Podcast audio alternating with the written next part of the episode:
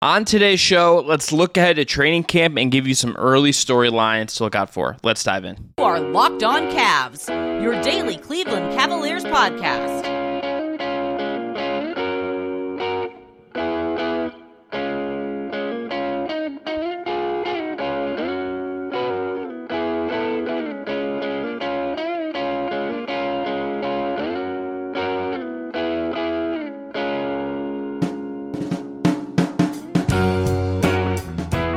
Music you heard on the way in is from our friends at Astral Radio. I'm Chris Manning. That is Evan Dammarell. I want to tell you that today's episode is brought to you by FanDuel Sportsbook, official sportsbook of Locked On.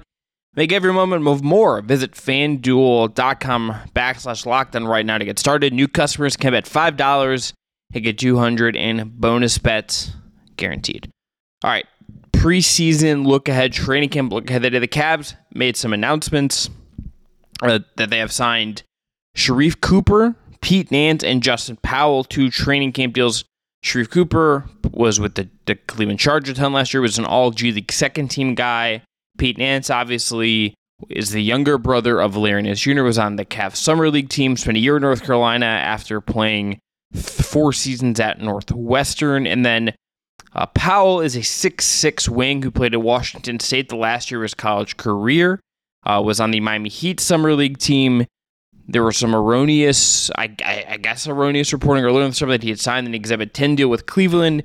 Uh, Michael Scotto from Hoops Hype had the tweet then yesterday on the, excuse me, on the 12th that he had signed with Cleveland. His agency signed with Cleveland. I think indications are that that's an Exhibit 10 deal. I don't. They're mm-hmm. not going to use an extra roster spot on him.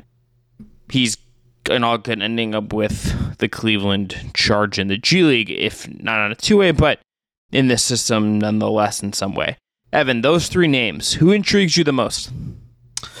Well, I will say who doesn't intrigue me the most, and this is no disrespect. Like Sharife Cooper is a guy we know pretty well at this point. He's been on a two way contract with the Cavs in the past. He's played quite a bit of the charge. Um, he's at least bounced back from like a historically bad summer league during his last moments with the Atlanta Hawks, and I'm happy for him, but I, I, just don't see his path to becoming like a backup point guard for the Cavs. But in terms of just the new faces, I, I think it's Pete Nance, just because I think he has maybe a bit of a cleaner quote unquote path to playing in the NBA or maybe the Cavs, where he doesn't give you the defensive upside that his brother gave you. He doesn't have what his brother has, and he certainly wants to try and distance himself from his brother and his dad. And I think that's just like indicative of having family in the NBA. Is just like you're going to constant comparisons of that. But like what Pete Nance has that maybe Larry didn't have coming out of college, or at least early into his NBA career, at least what his dad didn't have, is three point shooting. And you saw a little bit of it in summer league play. I wonder if the Cavs trying to like maybe work some wrinkles when he does get minutes during the preseason, or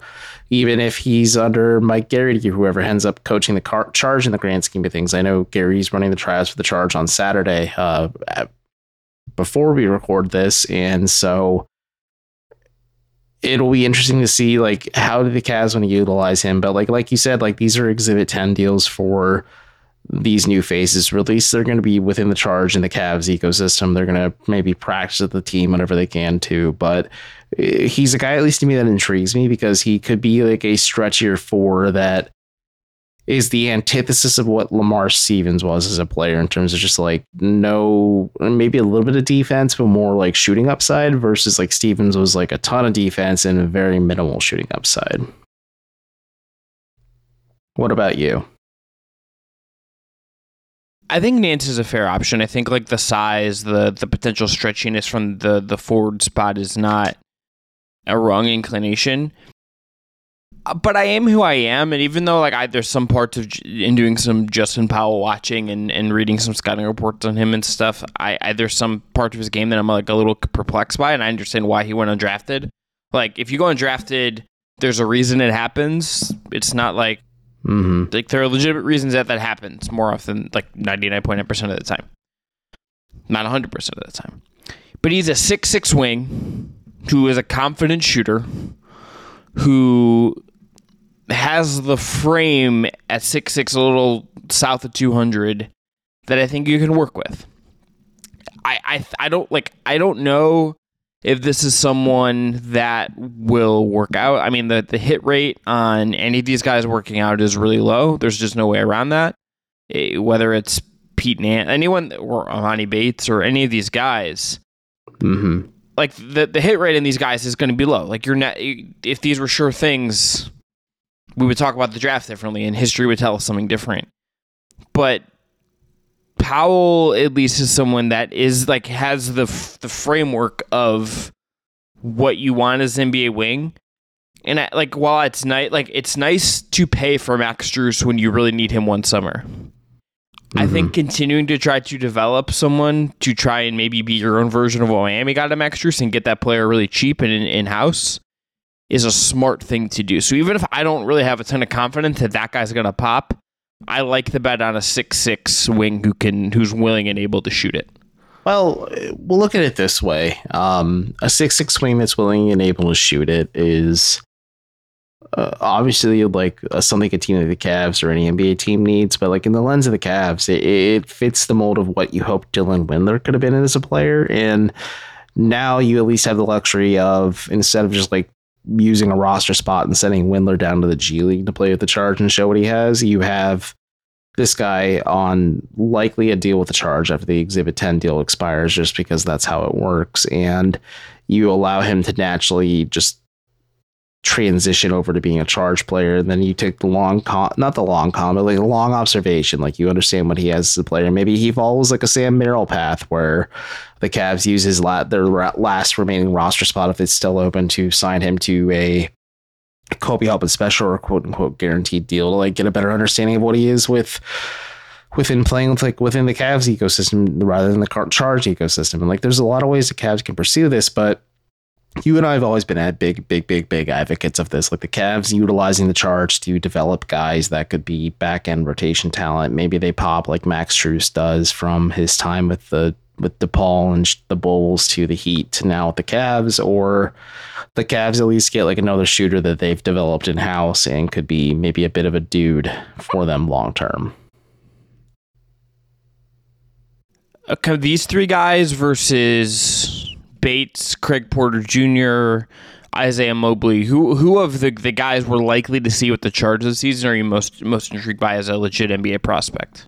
Uh I mean, there's always going to be intrigue with Bates because he was such a highly touted prospect coming out of high school, and his path is unconventional. And like you, you are curious to see if he does pan out, and like you are rooting to see him pan out, of course, just because like it's a kid who had the weight of the world on his shoulders. But like Craig Porter Jr. scratches an itch for me, and I like he the fact that like he is a natural playmaker through his defensive upside is always intriguing to me. And the fact that like there could be a path to him being like a bench guard for the Cavs long term, like he at least said as much during his very limited media availability before they headed headed out to Vegas to win the G or sorry not the G League, the Summer League championship. And um he said at least like in conversations with JB Bickerstaff and Koby Altman, like the, conver- the the vision for him is to be a guy that slots behind Darius and Donovan and kind of be like that third or maybe fourth guard, depending on where Caris LeVert slots into in the rotation. And like if it's a he didn't seem overwhelmed by the moment in summer league, and I, I'm intrigued to see how he maybe pops during training camp during preseason, and then obviously when he translates to his time at the charge, like does this continue? Like is this a dude that can kind of just become like a quality bench guard for the Cavs. Like that, that's always just been a position of need for me when like it became clear Darius Garland is like the quote unquote franchise point guard for the Cavs, or not quote unquote, he is the franchise point guard for the Cavs. But like you need to address the need for a backup. If you're able to develop one in house, it's younger than can kind of match your timeline. Like that, that's super ideal. And if Porter pops sooner, you're you're ahead of schedule. I'm gonna go. Well, Isaiah well, Mobley just well, beat oh, um, what? I was gonna say, why don't you What? tell him after the ad break? No, we have other things to do. I'm gonna. I think it's Isaiah Mobley. I I think I just have seen more with him where I kind of believe it, but I am just sort of a show me what you've actually done kind of person at this point. Like te- like show me what you've actually produced at this level before I go all in, all goo goo gaga, um, which I can't believe I just said on potential. Uh, coming up next, so let's move on. Who's going to start at the three? That is one of the if there's anything that resembles a position battle for the Cavs at training camp, that's it, and that might not even be one. Would would be my guess. So we'll talk about that coming up next. Today's episode is brought to you by FanDuel. Get ready for the NFL season that has now started with incredible offers from FanDuel, America's number one sportsbook. Right now, new customers can bet $5 and get 200 in bonus bets guaranteed. Plus, all customers who bet $5 will get $100 off NFL Sunday tickets from YouTube and YouTube TV. Now is the best time to join FanDuel. The app is easy to use and you can bet on everything from spreads to player props and more. If you're listening to this, you're captain. They have NBA futures in there now, over under win totals, awards futures, title odds, all of that stuff if you're interested. So right now, visit fanduel.com slash lockdown and kick off the NFL season with an offer you won't want to miss. That's FanDuel, official partner of the NFL, and again, the official sportsbook of Locked On. All right, starting three. Let's talk about it. Uh, Okay. It's Max Strus, right? Yeah, I mean, on paper, written in pencil, it's Max Strus, unless Isaac Okoro really shows us something. Just because on paper last year in pencil, it was Isaac Okoro for me, but Strus is the dude that can provide the spacing, or at least that third safety valve the Cavs need if Mitchell or Garland get flummoxed to at least give the spacing required for Mobley or Allen to operate within the interior, or any of the players really to operate within the interior. And like Strus is he's that dude. Like I, I just I firmly believe like he slots in very nicely as the starting three for the Cavs. Like I, I don't think you and I are in disagreement on that. I think it's the shooting. I mean, I think it's the the fit to not need to be another ball handler. I think you have defensive concerns, but I think that's what Evan Mobley and Jarrett Allen are for. All right, let's say he's the favorite. Let's say he's he's he'll be the minus in the terms if we are gonna you put betting odds on this. Mhm. Who would you have as the closest competitor to him? Like a, let's say plus two one fifty, something that's like a little bit of value if you're betting on it, but definitely still a little you know, like not the likeliest thing. It's a plus one fifty, plus two hundred. Who who would you have as in second place in this race if you're guessing today? I would say it's Caris LeVert just based on how the postseason ended and how JB really wants to make a starting five of Garland, Mitchell, Levert, Mobley, and Allen function. But I'm going to instead toss it up to Isaac Okoro because it's the devil you know versus the devil you don't. You are banking a lot on Evan Mobley taking that leap, Garland as well. And you think you could maybe get a little bit of juice out of Isaac Okoro taking a leap in terms of his development too, but also maybe mitigate the spacing concerns and instead lean on the fact that like he is Cleveland's best point of attack defender and something the Cavs like certainly could use a lot of um heading into just start games. But it, like you said, it's it's Strus, and I think it's Okoro after him in terms of just like the, race, and that's why I said Strus is in pencil, but like it can become pen pretty quickly if like Okoro doesn't show that pop from three point land. LeVert, I think, has to be second just because I think you kind of know what he is in that way, right? Like I, I think we we'll talk about Okoro next. I, he might be third just because I just can't imagine Niang's like really in this conversation. No. Like I, I just does he's never played that. It doesn't totally make sense to me. With with Levert, it's like okay, do you want another ball handler on the floor who did shoot well from three last year, who at least will try on defense, even if he's not the lockdown defender you want, who can be kind of a, a ball handling relief to your three guys. hmm I get, I would get that logic, but I think I, I think we kind of saw what that was last year, and while it was effective and those lineups were good, and like the team won a lot of games, I just running it back when you went out and spent all the money on Strus seems like a mistake. And now look, maybe Strus gets hurt, and you see some times where Levert starts or like Levert overwhelms in training camp and preseason, Strus struggles, and they go that route.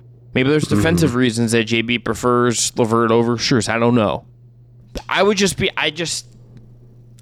I just think if you're to do this, and if you've spent that money, I just.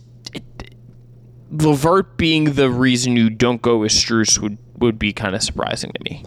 I agree with that. Um, and also, I, I'm also just of the camp that LeVert is best as like the six man for the Cavs, just the first guard slash forward swing man, whatever you want to call him off the bench, and let him find a rhythm with the bench unit against opposing bench players versus him kind of being the fourth or fifth option on offense in times in the starting lineup. It just really muddles up the offensive flow. But okay, so we're somewhat in disagreement. I think LeVert then is my third pick then since Okoro is my second. Like, who do you have between Okoro and let's just say Dean Wade uh, as like the as the third horse in this race? Hmm. Because the, the I, shooting I question is a fair one. Yeah, I just can't go to Okoro. I, I, am I am who I am. I'm just a I'm just I can't do it. That's um, that's why I'm surprised you didn't pick him second. So I just think he I think he just has like a lot to prove. Look, one of the things that I here's a here's a teaser for an episode we have coming out next week, which is going to be things we didn't talk about enough last season. Mm-hmm. And he didn't get asked about this, and I might I think I'm gonna ask this on media day. So Evan, I'm I'm claiming this question. Isaac Okoro at the end of the regular season hit a game-winning shot in Brooklyn. That is the exact kind of shot that teams did, just forgot that he hit, and then he immediately misses time with injury what was lost when he had to miss time after that shot? Because there was literally any momentum that Okoro could have had. This big moment that felt to me like a really big moment is then just gone. Yeah, that might be nothing, but he hit the the shot, the exact shot you want him to hit in a high pressure situation, and then it was like, oh, he doesn't get to follow it up and like build on that directly. The building on a thing is the most important thing. One just like looking at it from that lens is that was a confidence booster because Isaac Okoro was getting dogged left and right just by everyone like oh he's not bouncing or he's not popping in year three. The shot isn't there. Noah's arc can't even keep him afloat. Like there's just so many issues and concerns when it comes to Okoro's shot that like in that moment you're like like you said it's a high pressure moment. It's a game winning shot.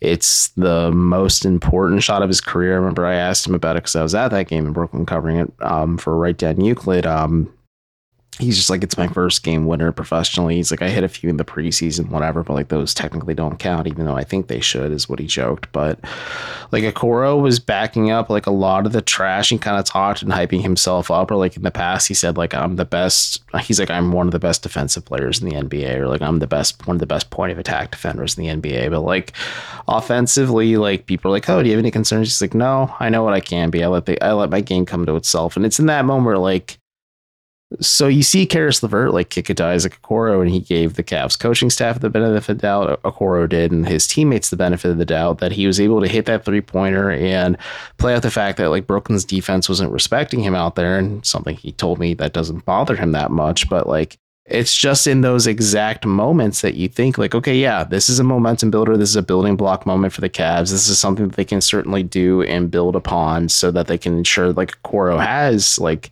confidence heading into the postseason and has like comfort and familiarity heading into the postseason, just like the regular remainder of the regular season. And then he has those knee issues against Houston not soon after, and it, it really just killed all that momentum. And I, I, think that that was a bit of a flashpoint for just like what Isaac Okoro can be as the cat for like a, at least a starting three or just like a wing player for the Cavs. Because if he has that confidence in his shot, it, it does probably make a quite a bit of difference for him. Is there a case for Dean Wade?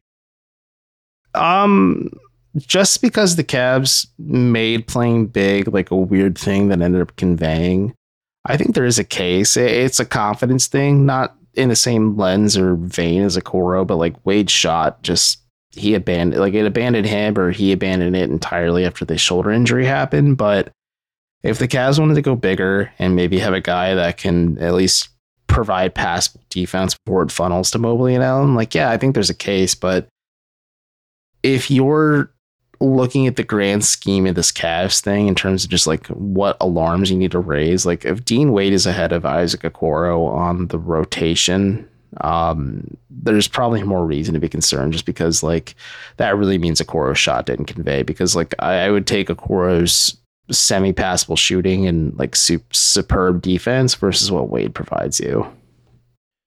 Yeah, I think um I think Wade like is going to see time at the 3. I am curious to see like who he pairs well with, um, and if he can, and what his step forward could look like. I think there's a way that that could could work, which is kind of interesting, I should say. I Yeah. I'm curious to see how much he plays the three versus the four in the preseason. I think will tell us a lot. And look, and we're gonna know we're gonna know early like what their incl- the first inclination is. Like, does Okoro play real minutes in the preseason? Does does he get? Is it clear that he's at the end? You know, he he is someone that I would say like remember they have an open roster spot hmm that they're gonna keep open. If they were to like try to aggregate salaries on the fringe of the roster to trade for a veteran, like he would be one you conceivably could use if he's not in the rotation. I so there's a lot kind of at stake. All right, coming up next, last thing we're going to talk about today, backup point guard. It's kind of an unavoidable and comfortable topic, but let's talk about who could maybe win that role. I think we'll maybe talk a little about Caris LeVert there again.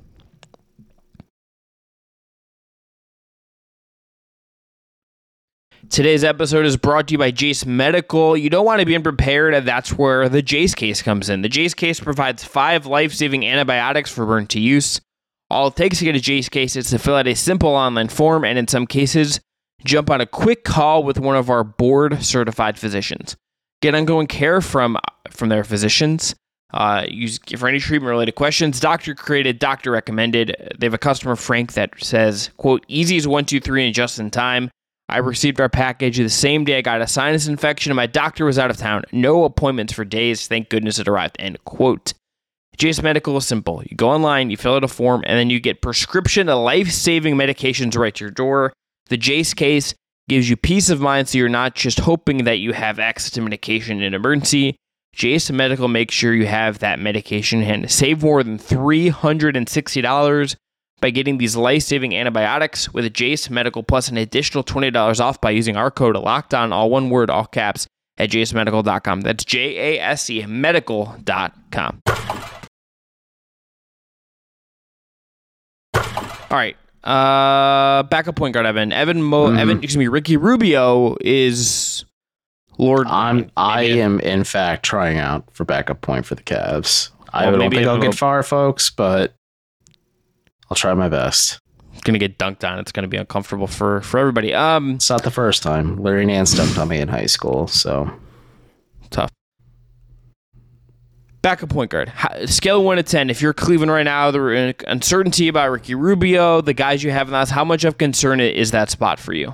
oh gosh, it's a three just because you have Garland, Mitchell, that Levert can play those minutes, and I think Ty Jerome can be a guy that can be your fourth guard. Like I talked about Craig Porter Jr. in segment one. Like you're hoping he can be that guy, not this upcoming season, but the following season. But I'm not overly concerned just because the Cavs have a pretty healthy stable of guards ahead of Rubio to begin with. Like we were talking about, uh, like whether or not Okoro plays in the preseason. Like uh, there's also a path where like Rubio may not have played if like JB's just trying to keep like an honest rotation of like what he plays opening night or just during the regular season. Like there's a path where Rubio doesn't crack the rotation most nights either. So like I'm not overly concerned about it. How about you?